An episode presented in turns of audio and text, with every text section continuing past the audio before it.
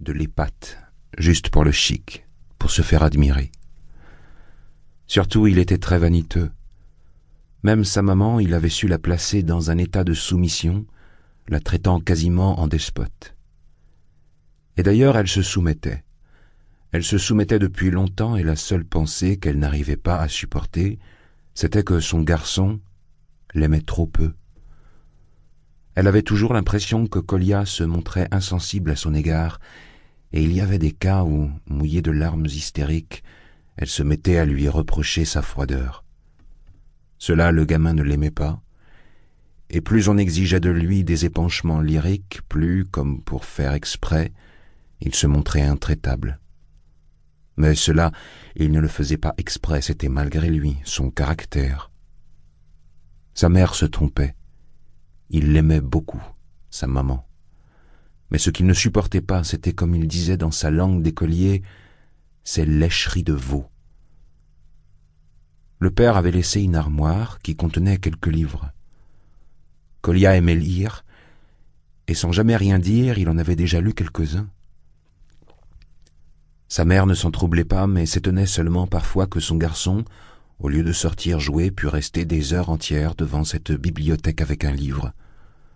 Ainsi Colia avait-il lu telle ou telle chose qu'on n'aurait pas dû lui laisser lire à son âge.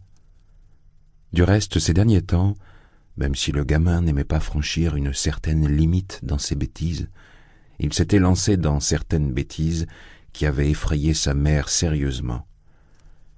Certes, pas des choses, je ne sais pas, immorales, mais téméraires, dignes d'une tête brûlée. Justement, cet été-là, en juillet, pendant les vacances, il était arrivé que la maman et le petit avaient passé une semaine dans un autre district à soixante-dix verstes de chez nous, chez une parente lointaine dont le mari travaillait à la gare de chemin de fer.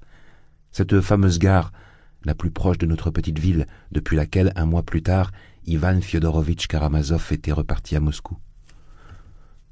Là, Kolia commença à observer la gare dans ses moindres détails, étudia les habitudes, comprenant que ces nouvelles connaissances pourraient lui servir pour briller en rentrant parmi les écoliers de son collège. Mais il s'y trouva au même moment quelques autres garçons avec lesquels il se lia.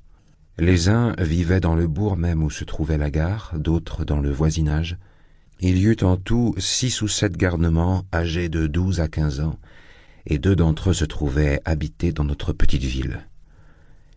Les gamins jouaient, faisaient des bêtises, et voilà que le quatrième ou le cinquième jour de leur séjour près de la gare naquit parmi cette jeunesse bête l'idée du pari le plus impossible, à deux roubles, à savoir que Colia, qui était presque le plus jeune de tous et qui donc était un peu méprisé par les aînés, par vanité ou suite à une témérité impardonnable, proposa que de nuit, lui, au passage du train de onze heures, il se couche entre les rails.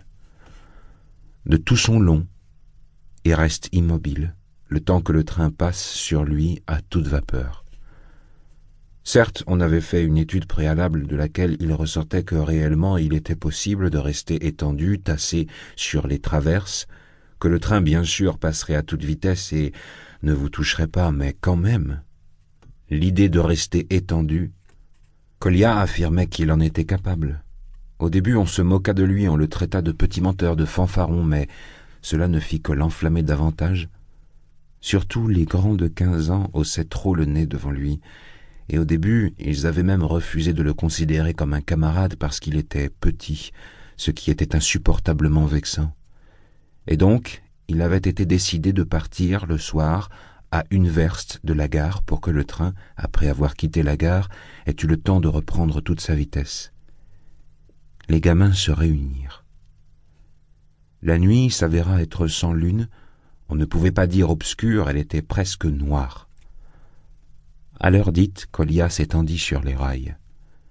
Les cinq autres qui avaient parié, le cœur figé et finalement rongé de peur et de remords, attendait en bas du remblai, près de la route, dans les buissons. Finalement, le train, laissant la gare derrière lui, gronda au loin. Deux lanternes rouges luirent dans les ténèbres. Le monstre qui s'approchait se mit à tonner. Dégage Dégage de la voie crièrent à Colia les gamins qui mouraient de peur.